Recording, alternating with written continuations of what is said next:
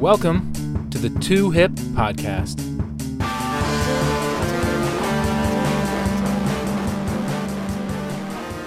This week's guest is an old friend who lives in the DC area. We went to school together, which at this point I feel like is everybody who's been on my podcast, but that's how it's going, you know, when you're bootstrapping your own podcast. Nonetheless, he has uh, been working in the DC area. He also went to Georgetown. He worked for a very well known California senator for many years, uh, which we'll get into. He's working at McGuire Whitney right now in DC, and he's been involved with all sorts of interesting group, huge volunteer, very politically active and also um, religiously active. And so I think we're going to talk about how all those things overlap and interweave, and it's going to be an interesting conversation. So without further ado, I would like to officially welcome Jackson Droney. Well, thank you, Dan. I'm really excited to be here. Thank you for having me on. I'm excited we get to catch up. And as with some of my guests in the past, it's it's one of those things where I haven't talked to you in a while, but I'm really excited to, to dive into some real conversation here. Yeah, me too. I've been looking forward to it. Wonderful. Rather than me sort of stumble through your, your resume, why don't I give you a chance to explain yourself? Explain yourself. The hostile segment where you explain you. Like you're on trial. Yes, yes an important segment in the show. um, well, as you said, my name is Jackson Droney. I've lived here in the Washington, D.C. area for about 10 years. I spent seven years on Capitol Hill working as uh, advisor to Senator Barbara Boxer from California. Um, I've spent the last two plus years with a little firm called McGuire Whitney. Uh, we represent public power and cooperative utilities. Those are not for profit util- electric utility companies parts of the all over the country. I'm originally from Erie, Pennsylvania. I'm the oldest of four children. I think that that as you know, Danton, that's the, a big part of who I am. yes, the oldest, the so, oldest child. Yes, that's a a blessing and a curse. exactly. Exactly. Wonderful. Yeah. Thank you. Yeah, it's amazing how much that sibling dynamic plays into like who you become in life, right? Sure, sure. No, I think you know when you're the oldest, I think you you have the weight of the world on your shoulders all the time. and you also have, you have this like just impulsion to take the the bull by the horns, kind of live life that way, right? You can't help it. Yeah. yeah, I already see that in my son. You know, and, and we only just have a second child, but already he's just that that sort of personality. Yeah yeah, it's, yeah. it's fun fun personality, and I think it it'll play into some of like how you answer things, all that. It's all sure, influences. Sure. This whole conversation is going to come back to the sibling placement, right? no doubt, no doubt. I think it's time for the two hypocrisy. Two hypocrisy, like the reCAPTCHA for authenticity, meant to be easy on humans, hard on hipster bots. But I, as I thought about it, I think you know, there's been many moments I think where I have felt like um, people expected me to have the answer to a problem, the solution to a difficult situation, or a time where I felt like you know like I needed to be strong or tough or be able to meet these expectations that people were putting on me or that I imagined people were putting on me. And when in reality, like I didn't have the answer. And I, and I wasn't feeling particularly strong or tough or wise or or you know what have you. But i made something up that i thought sounded good. And you know so i like my you know goal in this conversation today is not to do that but but to be but to be able to admit when i don't know something. Yeah. You know i, I think that that's hard though. I think that's like a, a thing that i don't know i think everybody might struggle with that at different points but i but i do think I think there's a lot about like gender that is wrapped up in that, and, and I think a lot about some of your previous guests have mentioned vulnerability, like about just being able to like accept and own when when mm. we aren't able mm-hmm. to to be what people expect, or when we're not able to even be what we expect ourselves to be. So, um, and then the other thing I, I thought of too is like different moments in my life where like silly things, like like basic things, like where people are like, "What's your favorite color?" or like, "What kinds of what kinds of things are you interested in?" And, and I, you know, remember being um, a child and being young, and my favorite color was pink, and I I like knew that I couldn't tell people that my mm-hmm. favorite color mm-hmm. was pink because they would all they would all make fun of me, right? Yeah. yeah. As, a, as a boy who liked the color pink. you know, and and you know, or when I was older, but like you know, like 13 or whatever, and I was really into Star Trek. But like I couldn't admit to people that I liked Star Trek because then they would they would make fun of me and mock me, right?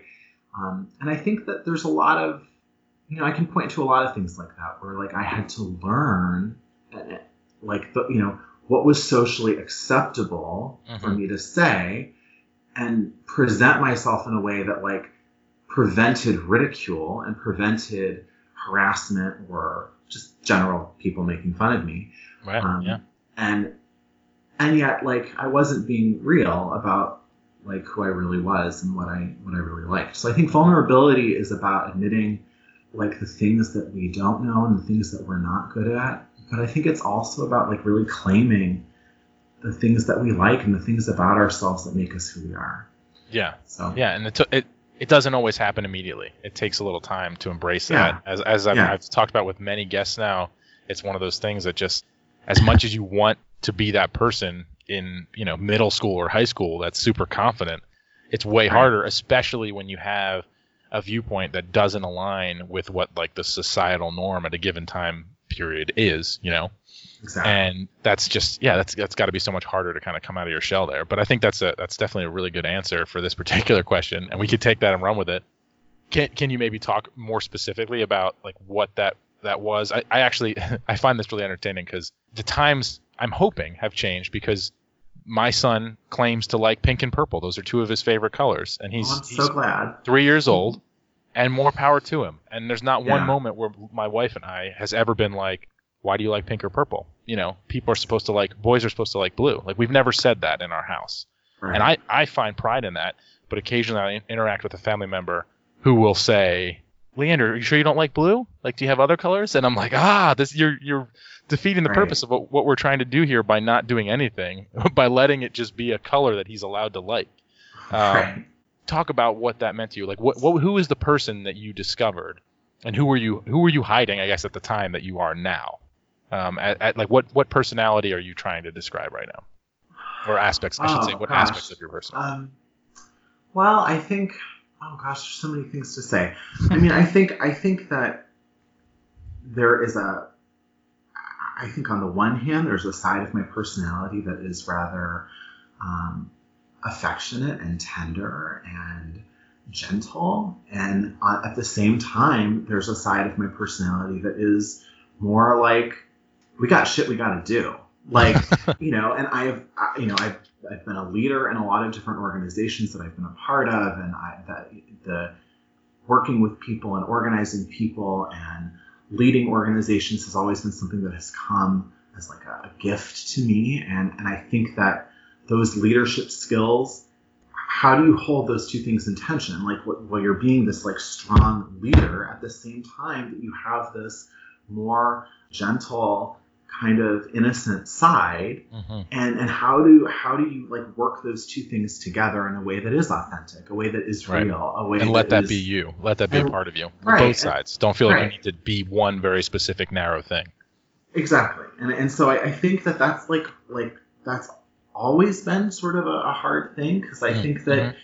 you know I think people have there's like popular notions of what leadership looks like and what it is and how um, people want to experience that or what, what people are just more comfortable with and, and mm then and then you know there's things around the way we shame people for being vulnerable or for being um, open and empathetic about who they are and what they value and mm-hmm. um, you know i think that it, so you got to be like resilient. I mean, that's like my word uh, of, of of the of the current season, resilience. Yes. um, because because I think there was a time earlier in my life where like it was harder to be resilient, where it was mm. harder to like experience those moments of rejection and those moments of like people reacting to me in a way that um, I, I, took it a lot more personally and, and a lot more closer to heart than I than I really think I need to. And and now I know that mm-hmm. that's just not.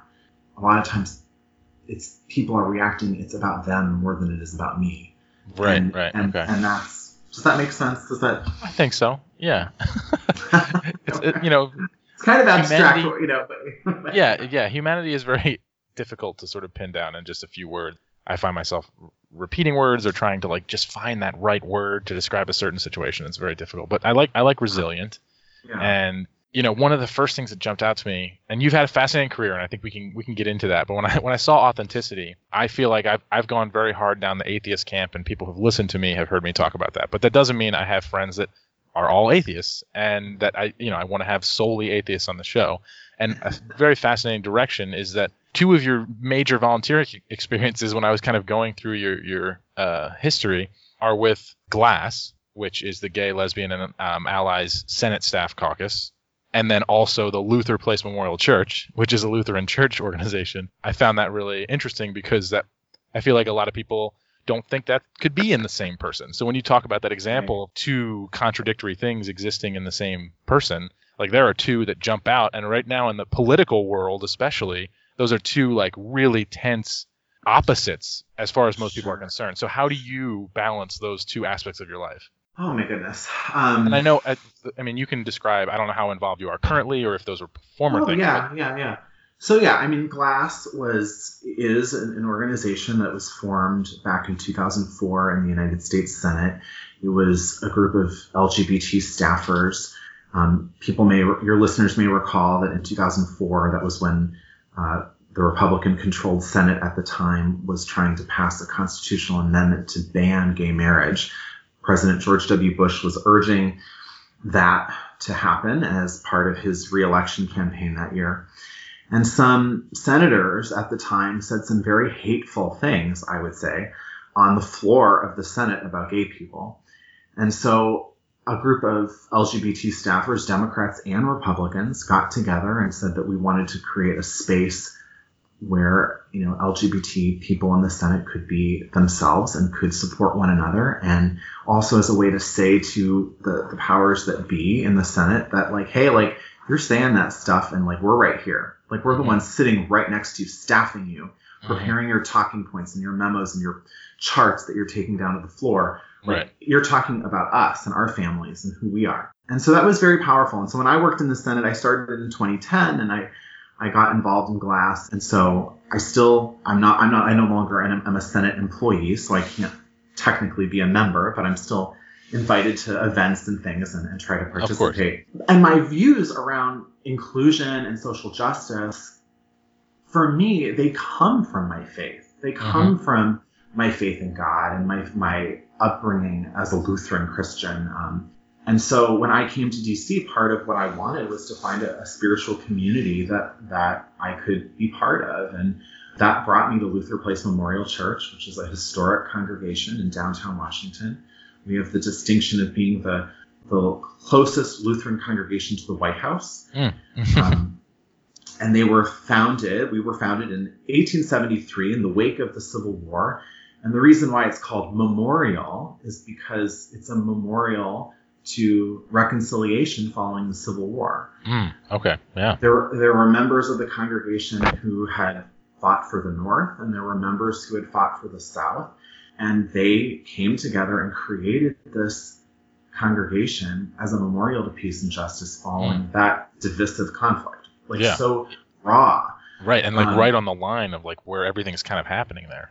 Exactly. Yeah. Exactly. And so for a long time at Luther Place, this sense of reconciliation and justice has been woven into the DNA of the congregation. Mm. Um, following the 1968 riots after Martin Luther King was assassinated, um, you know, the area of the city by where Luther Place is located was basically destroyed. It was completely burned down. The whole, you know, blocks of the city were ruined, and there were a lot of homeless, mostly African American women, um, in the neighborhood that like didn't have anywhere to live. And Luther Place opened its doors and, and took people in, and eventually uh, created N Street Village, which today is the largest provider of homelessness assistance to women in the District of Columbia. Wow. Oprah came to the N Street Gala a few years ago and gave a million dollars on the spot. So, like, Wow. it's come a long way from Yeah, from, yeah, no from the days where people were sleeping in the hallway of the church. So that is just a great, I think, example of the kinds of things that are po- possible in spiritual community. Mm, Like- mhm. breaching across divides that seem impossible to cross and and really engaging in your neighborhood and, and in a community that like needs help. And and I think for me the call of Christian community is about looking around and discerning together what what is the fertile ground that we are invited to sow? Mm-hmm. and like what's ours to do here? And like how how do we contribute to this this you know wholeness that that the world longs for? So yeah that so that's that is why i you know was against the war in iraq and why i believe that we have to do something about climate change and why i you know favored lgbt rights before i even knew i was gay Mm-hmm. um, you know, and and it it was that formation of who I am that led me to the politics that I embrace. Right. Um, not This community. other- it's all about the bigger community, really. Right, Like it's right, about right. embracing that community and extending, like you said, extending that arm out to help everyone, regardless Mm-hmm. of what that that community may be or what they may believe in, sort of specifically. right, right. That's Yeah. not, you know, it's. I think getting. I think where Christianity goes off the rails, in my opinion, is where it gets lost in these futile debates around interpreting arcane or obscure passages of scripture, you know, or judging one another about who is more right than someone else. And I mean, I mean, all Mhm. all of that is just like why people are so over Christianity and why I think it has such a bad name. I think not to like preach on your Go program, for it. Go for it. but I was just gonna say that like you know one of the most famous things I think that Jesus ever said was that you know they will know that you are followers of me by how much you love one another. Mm, mhm. Wouldn't it be wonderful if that's how Christians were known by how much love they show people? Right. Right. It's, in fact, it's so often the opposite. it's unfortunate, but yes.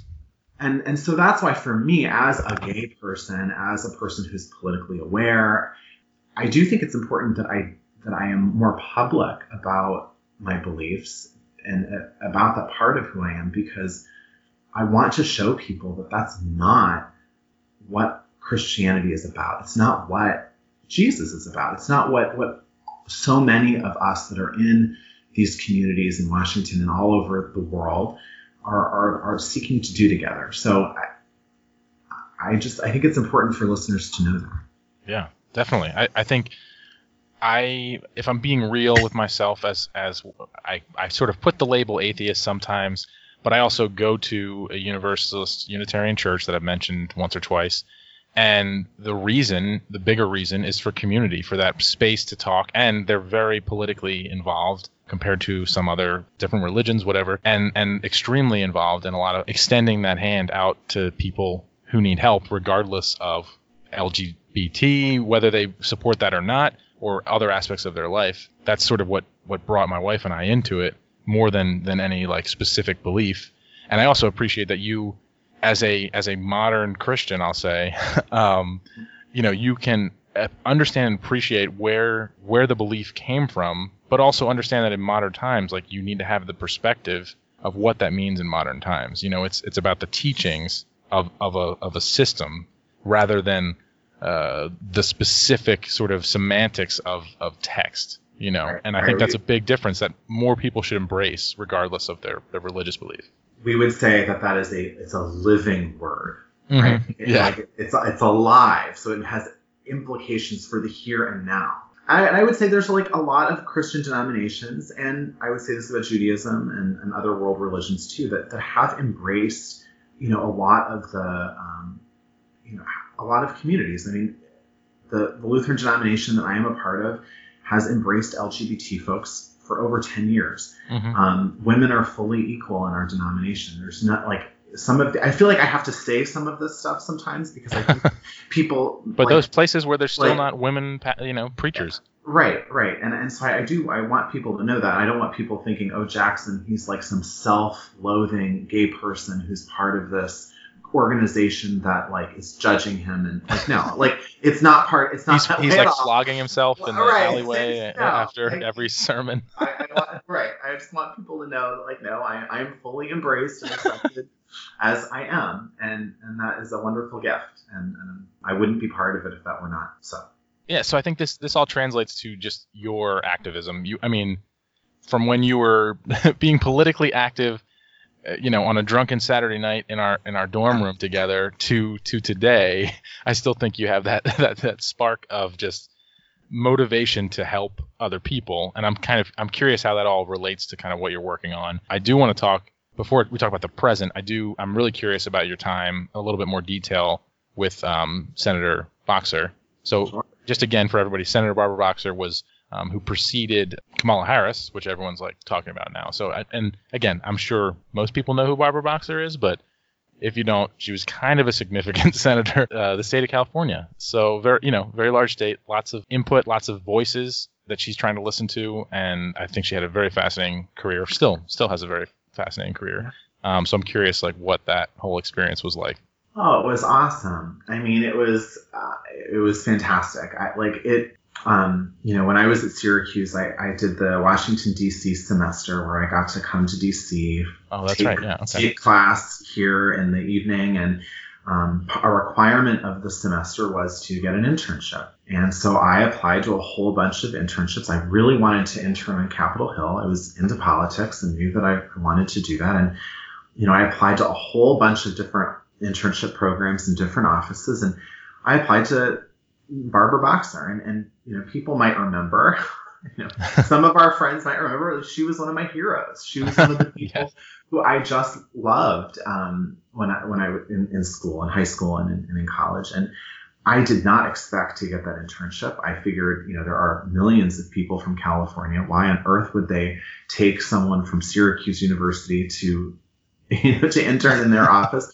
But it turned out like the stars magically aligned, where they didn't get a lot of applicants that um, that semester, and so they took me, and I got to intern there for the whole you know, the semester, and made a lot of good friendships and relationships with people Mm. there, and Mm-hmm. um, stayed in touch with people. And when I graduated, I, I came back to DC, and there was a job opening. I was thrilled. I applied, and I did not get it. that was disappointing Ah. um, and so I, you know, when I was a senior at Syracuse, I was working at the Gap at Carousel Mall.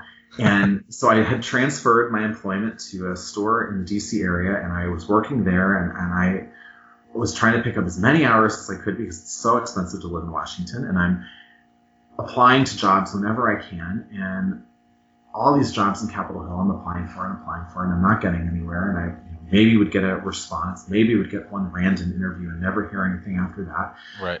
Um, well, then months go by. It's like nine months, and another opening occurs in the boxer office. So I apply, and this time, Determination. I- right. This What, is, what was your word earlier? Resilient.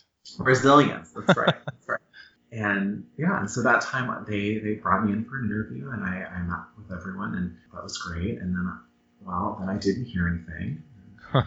And then I didn't hear anything, and I like kept emailing. I felt like, oh my god, I'm gonna drive them crazy. I'm emailing them, asking them. Well, I think like maybe it was two and a half months went by, Man. and then rough. finally they called me in for a second round. Um, it turned out the the chief of staff had been on maternity leave, so they had to they had to wait. So she came back. It had nothing to do with them not liking me. Um, and then they offered me the job, and I started. Wonderful. Um, so I started in March of 2010, which in politics means that I started right before the passage of the Affordable Care Act, also known as Obamacare. and I like to say it was crazy ever since.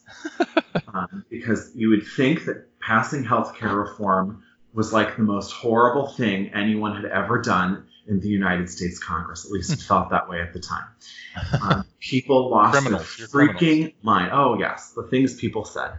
There was there was a sign that was left like outside of the office building that a protester had left that said, um, I walked by it and it said, "Healthcare reform will be Obama's Holocaust." Wow. And I was just like, one, I don't even understand what that means. I'm so confused. I mean, are, are, are they talking about death panels? They must have been. I mean, it was like a whole thing. That's a stretch. Um, a little it bit. It was awful. So I like, I, you know, I, I could have walked past the sign and I went, no, I can't just walk past the sign. So I took the sign and I like destroyed it. Because I was like, I do not want anyone else to read this ridiculous sign. it's like not worth anyone's time. Yeah, so I, I've been defending the Affordable Care Act ever since. I guess my question in politics just always seems like one of those worlds it's probably up there in my mind with the sort of Hollywood elite world where where you get a lot of like pretending, a lot of sales pitches, a lot of like people not being real. So how did you how do you feel like you stayed true to yourself in the midst of all that chaos? Oh, that's a great question. I mean, it is it is hard, right? Like it is really hard. And you know, it's also like I say, you know, it was a wonderful, great time, but it certainly didn't always feel that way. um, and it didn't feel that way for a variety of reasons. I mean, you know, yeah, you have all the haters who are going to hate, you know, but you, like congressional staffers make no money. They make absolutely no money. You're, you're. I actually made more money at the Gap than I did when I started in the boxer office. Ooh, man. You know, it's it's unbelievable. I mean, people wonder why Congress is dysfunctional and why like you know 23 year olds run the government. Well, that's why Mm, because mhm. no one else could afford to work there Yeah. You know, unless you're one of the very senior people. But, you know, you, you, you do it because you want the experience and, and you do get to do a lot of amazing things that you otherwise wouldn't really get to do in a lot of other settings. Mm. But yeah, I mean, like there's people, you know, like people, but I think, I guess to your, to your question, like people can tell who the fake people are. Like people can, like people in politics are all very cynical. like, and they all can see through the bullshit because Well, but, but I feel like that's you know. that's the people that are running everything sort of behind the scenes. yeah. But the, the people who are out doing the sort of the more public image people, like that side of it. I feel like that's where you actually see more of the facades, where it's harder to know what's true and what's not. But you guys are in the midst of it. Like you're seeing all the day to day. You're seeing everything behind the scenes. You probably got a really good sense of when there's bullshit and when there's not. Right. I think yeah, I think that's true. And and so I think in that sense for our day to day, like it, it you just kind of know. Like you kind of just like, okay, yeah, that's not real. They're just saying Right. that they have to say that. And I, Yeah, they're trying to spin something or they're trying to do this or that. Yeah. And like, and there's a place for that. Like, I, I think sometimes people expect everyone to be so perfectly honest. Well, you, sh- you shouldn't lie and you shouldn't be dishonest, right? But at the same time, you do have to sort of watch what you say and, and create enough space. Mm. You know, to have a con, you know, a compromise with the other side or to build a coalition towards something.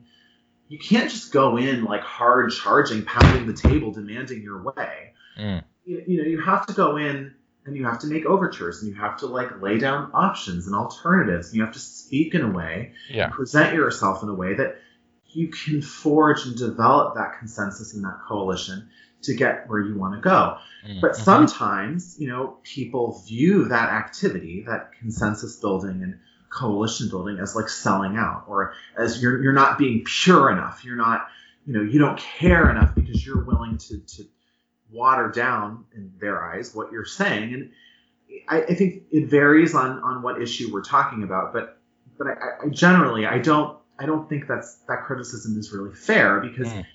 you try to get 100 people to agree on something Yeah, Like, well, and, and especially I- something so like the the narrower that definition is, it's really hard. You know, I was talking with someone, Yeah. A guest, just about like creative writing, and like when you're writing something, there's this line of of balance where you want to be, you know, you want to tie to people, you want to have something that's relatable and real, but you also want to be generic enough that like it relates to more people than maybe your regular audience base. So like if you have too many pop culture references or too many things that like throw people off or, or you have too much going on it can be distracting and if you have not enough going on it feels like there's nothing there or you're too rigid you really it's all about balance right you have to find that sweet spot and I, it sounds politically very similar where you're just trying to find the sweet spot where you have to have a little bit of wiggle room you can't have something that's so hardline in the public eye and the way it gets distilled to most people they just get that this person believes this period but that's never the case. You know, people have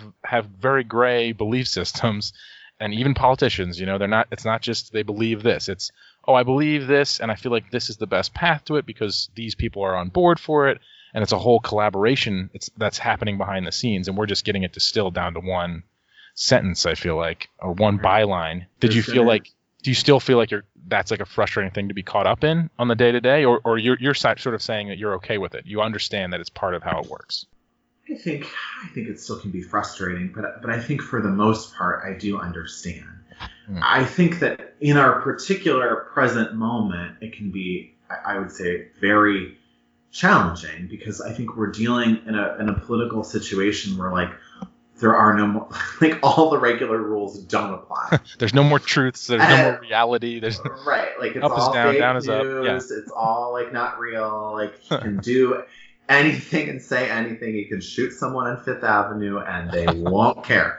Like it's like that. Like, but like seriously. So so like I I think jet like pre-Trump, yes. Like I, I agree. I think we're we're we are in a different moment now. And but I guess what I would say to like progressives, to Democrats, you know, don't get in a circular firing squad and shoot yourselves because you think that uh, you know your colleagues or your you know your your comrades in arms aren't being as pure as you want them to be. Like like that that, that serves no one but the Mm. other side. Like so if, if I'm thinking if I'm you know if I'm being partisan, then that's what I would say. Like you know I think that you have to understand where the other side is coming from, even if you don't agree. You have to try to put yourself in their shoes and see it from their point of view to be able to work with them. And I think what's interesting about this moment is like Republicans are they're really in this like awful situation. I, I kind of feel bad. Like they absolutely detest everything that Democrats do. They always have, right? That's not new.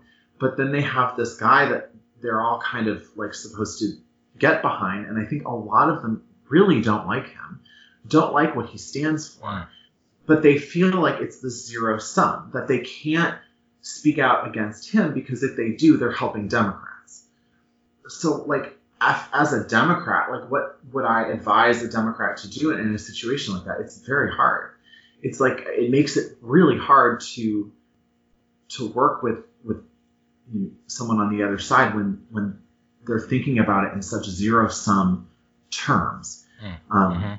I mean, I think look, I think of what happened with Brett Kavanaugh um, as an Oh, yeah. example of, of incredibly zero sum thinking, and that's where we are today. That like we're in a, in a time where that's how one side of our political equation is operating. Look, you know, Democrats aren't blameless; they're not perfect; they never have been, but.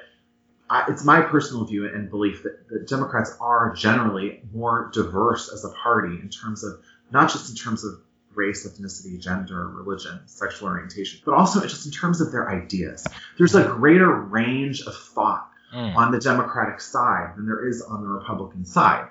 And so, you know, that that's why it's a little bit harder, I think, for Nancy Pelosi to corral all of her caucus together than it was for the Republicans. But but I think it, it, it does position us well to be able to, to be flexible to work with Republicans on where they are. Right. But so, if so they're- just to sort of side, take a tangent yeah, for a second. Yeah, yeah. So who do you think?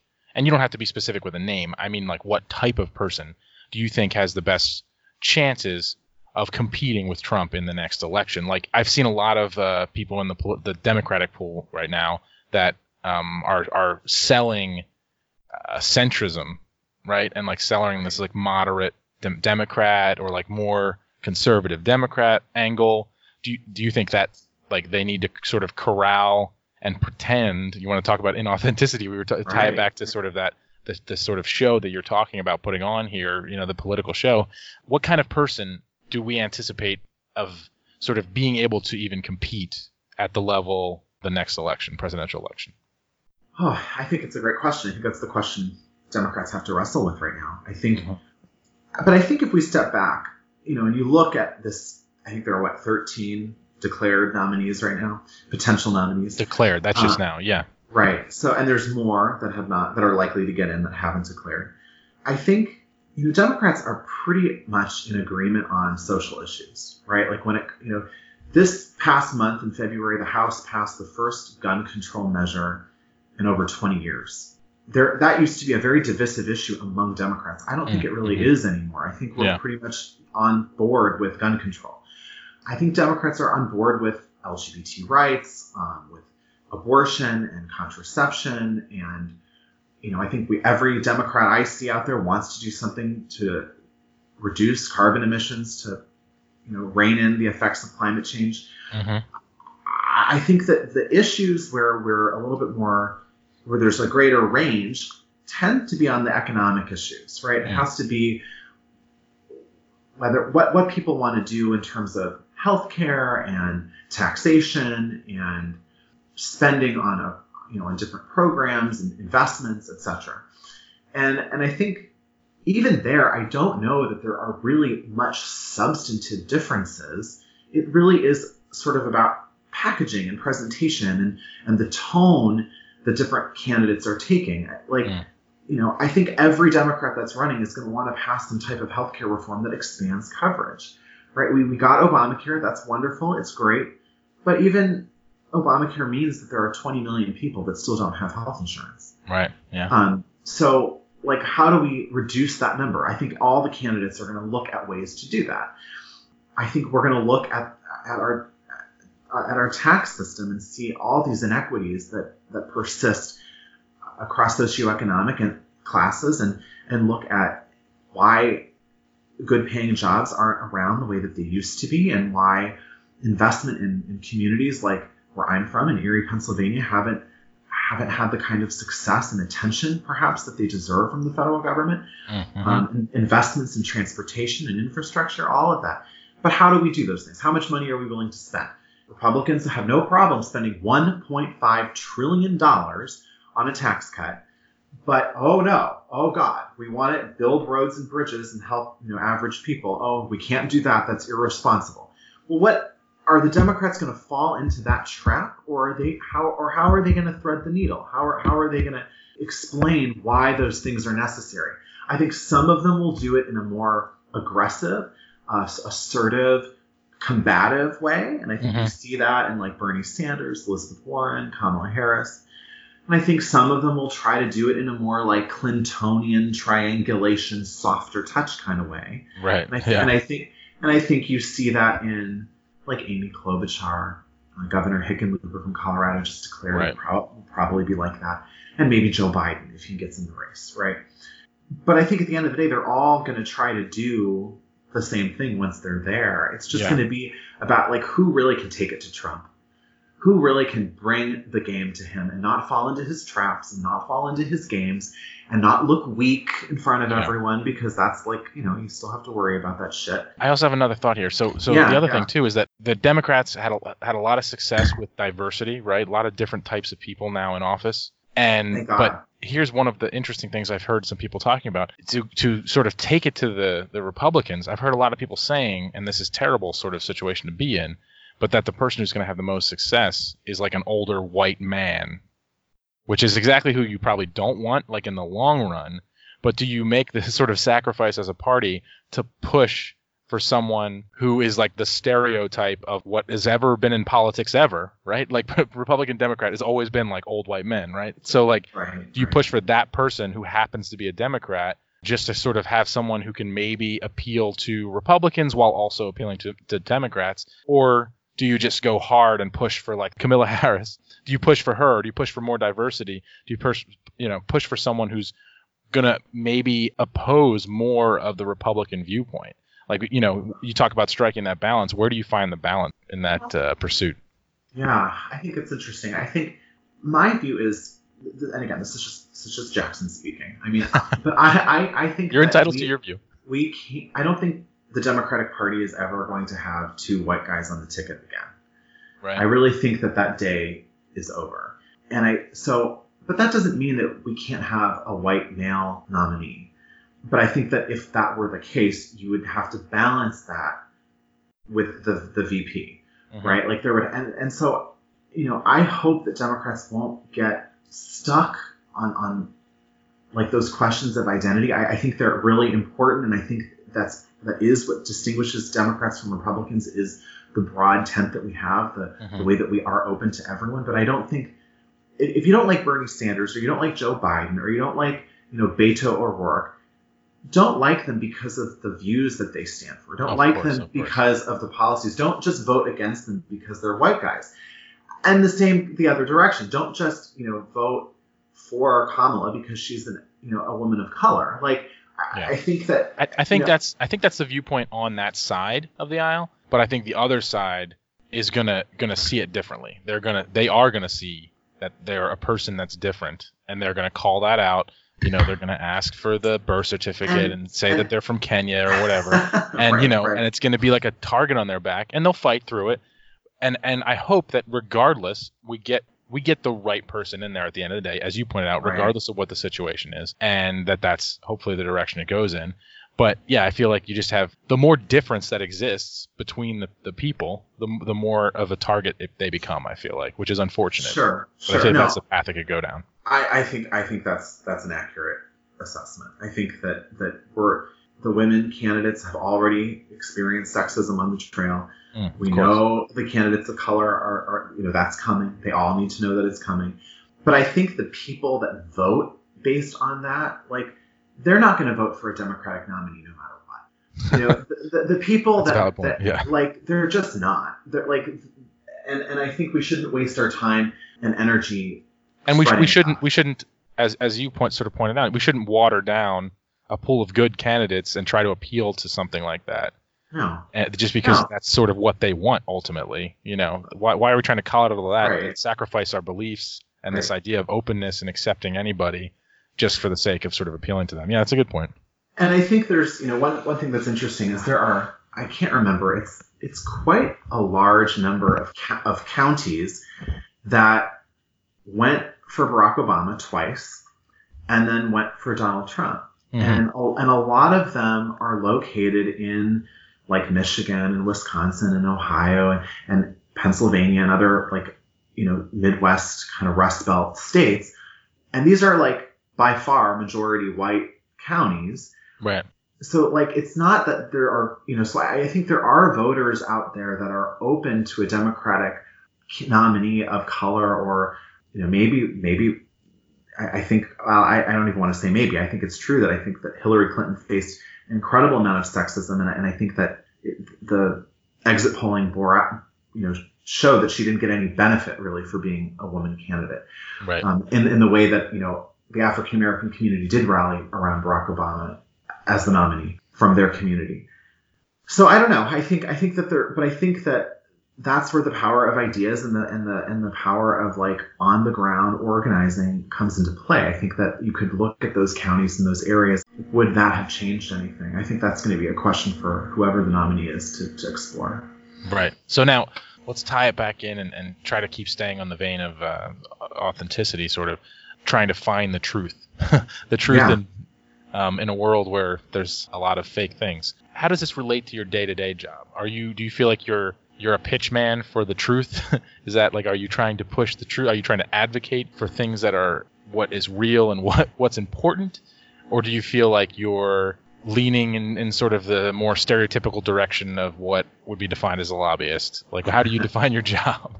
Yeah, yeah. Well, some days I tell people I am an advocate. Some, so, some days I'll say I'm a consultant. And then some days I'm just real and I just say I'm a lobbyist.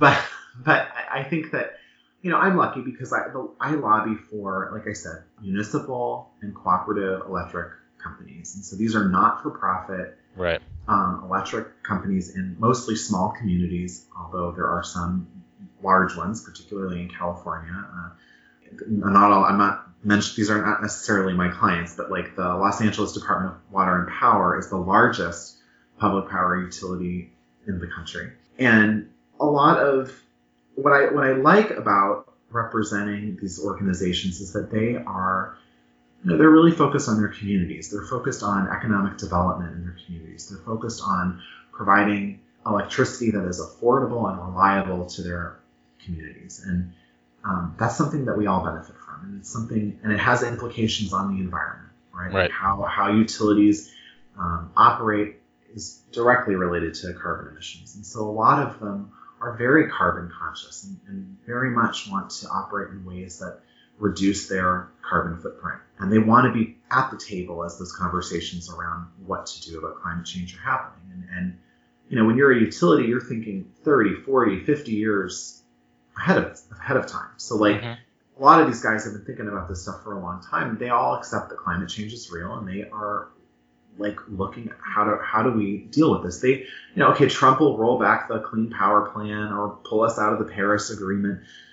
But most of of the utility folks that I work with and speak with will say that they know at some point we are going to have a federal carbon program, whether it's a cap and trade system, whether it's a carbon tax, whether it's some other tra- type of government mechanism that's going to Mhm. rein in our emissions. And so, how do we plan for that now? It's easier to do it now than it's going to be to do it 20 years from now. Right. If you have everything in place, you're already manufacturing, or, or whatever the, whatever your product is. I'm not Right. necessarily your your Right. plant specifically, but whatever it is, if you're, you know, an auto company is one that comes to mind. Like if you're manufacturing cars, there's a lot. There's already the shift for EV and like hybrid and plug-in and all these different types of cars that don't rely on fossil fuel.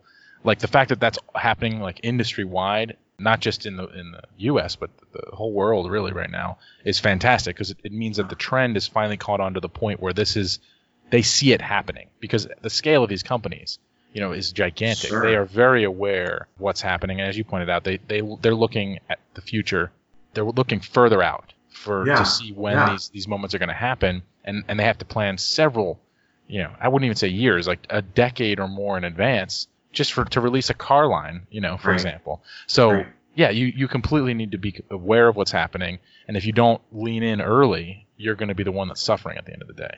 That's right. That's right. And and a lot of it too is like market driven. Like coal is just no longer viable. The reason why coal is struggling in America today is not because of any green policy that's out there. It's because natural gas is cheaper. And Mhm. that's a mar- that's a market driven outcome. And you know, so for all the you know, like libertarian, right-leaning conservatives who love markets. I mean, that's why coal is not is not doing so well right now. Right. And also, there is a greater demand for renewables. People, particularly, I would say out west in California, there, there is a desire for more wind and solar. People want it, and people expect their utilities to help them get it. Yeah. Um, and, and so, the more that that just changes, the more that the public demands that kind of response from your utility, the more you're going to see it shift. At the same time, I do think like we, got to be real. You know, wind and solar aren't going to eliminate like natural gas and other base load sources, nuclear, um, overnight. It's not going to happen tomorrow. We're not going to have 100% renewable um, energy resources out of like in 10 years. Like that's just Right. not that's not at this time the technology just isn't there. But we are getting there. I mean, there's a great it's more the great- infrastructure, I think, than anything else, right? yeah, right. Yeah, I mean, we're, we're getting up.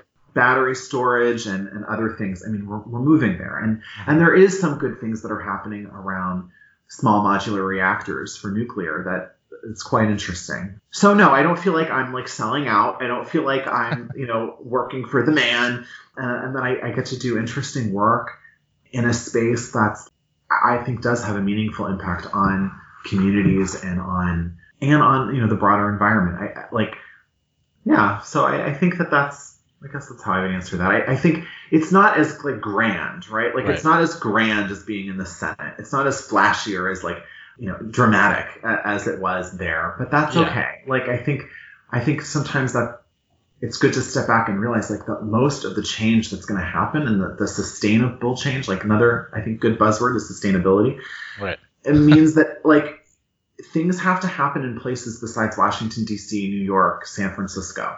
Mhm. Like there have to be people that are engaging on all of these important issues, whether it's climate change, economic equity, and all the things that that matter. I think those are all valid points. I think I have I have one like big sort of question I want to ask at the end. We'll get to that in a minute.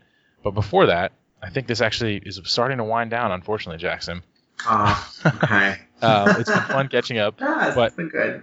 I think uh, I think this is bringing us to our next segment, which Mhm. is donations. Donation directions. Directions on where and how to donate your donations. I mentioned earlier that um, the church that I'm a part of, Luther Place Memorial Church, has a long history of community engagement and social justice activism.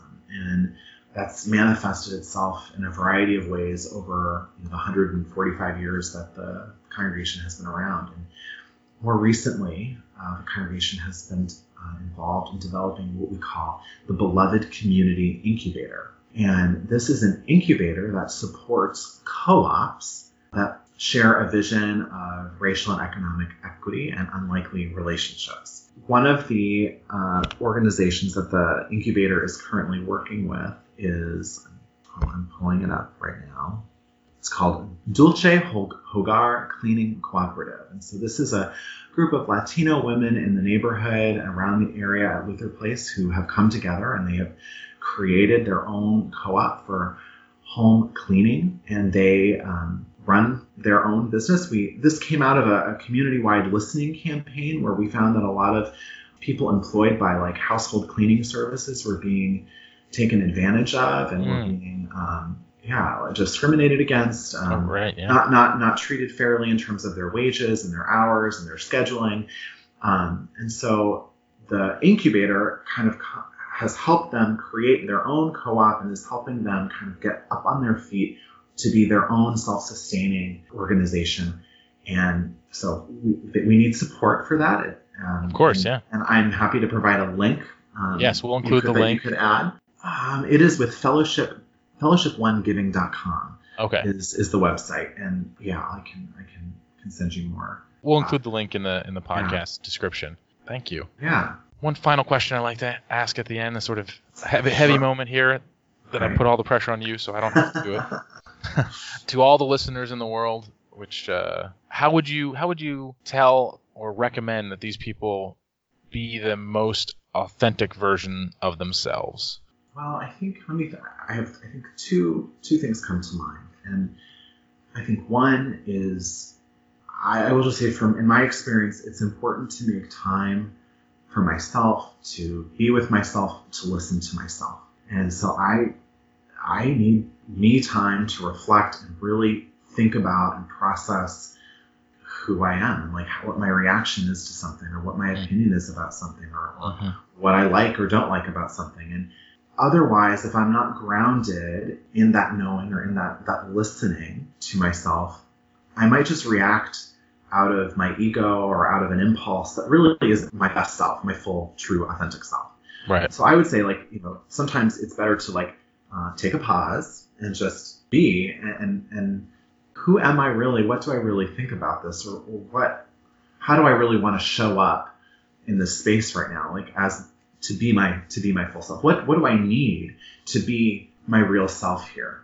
You know, the other thing I think of is um, the singer Pink has that song "Glitter in the Air," mm-hmm. and there's that lyric in the song, "Have you ever thrown a fistful of glitter in the air?" It's quite interesting. It's about courage and about facing facing our fears, facing the fears that we put on ourselves, the, the pressures that people are putting on us, and just staring it in the face and saying, I don't care. I'm going to mm. be who I am. Right. I like that. It's a good way to end. That's been this has been wonderful podcast. Wonderful talking to you, Jackson. Um, thank you so much. Yeah, thank you, Danton. It's been great. It's been great. My pleasure. And to all the listeners out there, I wanted to say thank you for listening. There's uh, twohippodcast.com slash subscribe. Has everything you can follow on, listen, all the platforms. And as always, if you have comments, feedback, guest recommendations, questions, segments, anything like that, just want to talk, please send me a message to hippodcast.com slash contact or to hippodcast at twohippodcast.com. It's pretty simple. And I just want to thank everyone again for listening. This has been the Two Hip Podcast.